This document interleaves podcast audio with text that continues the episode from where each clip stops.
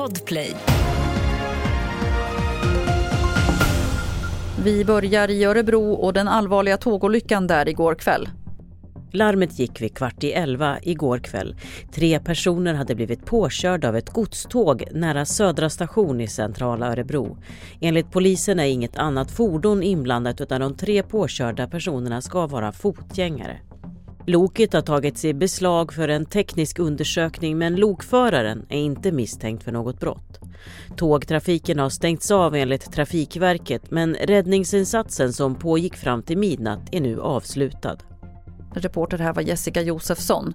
Fler svenskar vill vara anonyma online. En ny undersökning från Insight Intelligence visar att de flesta svenskar inte har kontroll över vad för digitala spår de lämnar på nätet. Ändå försöker allt fler skydda sin digitala integritet. Det är till exempel fler som säger nej till cookies nu om man jämför med tidigare år.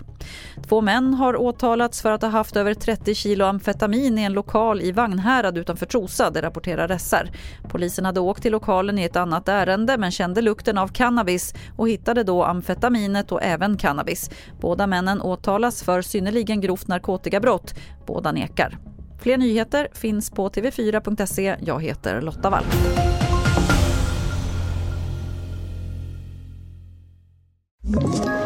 Ett poddtips från Podplay. I fallen jag aldrig glömmer djupdyker Hasse Aro i arbetet bakom några av Sveriges mest uppseendeväckande brottsutredningar går vi in med hemlig telefonavlyssning och, och då upplever vi att vi får en total förändring av hans beteende. Vad är det som händer nu? Vem är det som läcker? Och så säger han att jag är kriminell, jag har varit kriminell i hela mitt liv men att mörda ett barn, där går min gräns. Nya säsongen av Fallen jag aldrig glömmer på Podplay.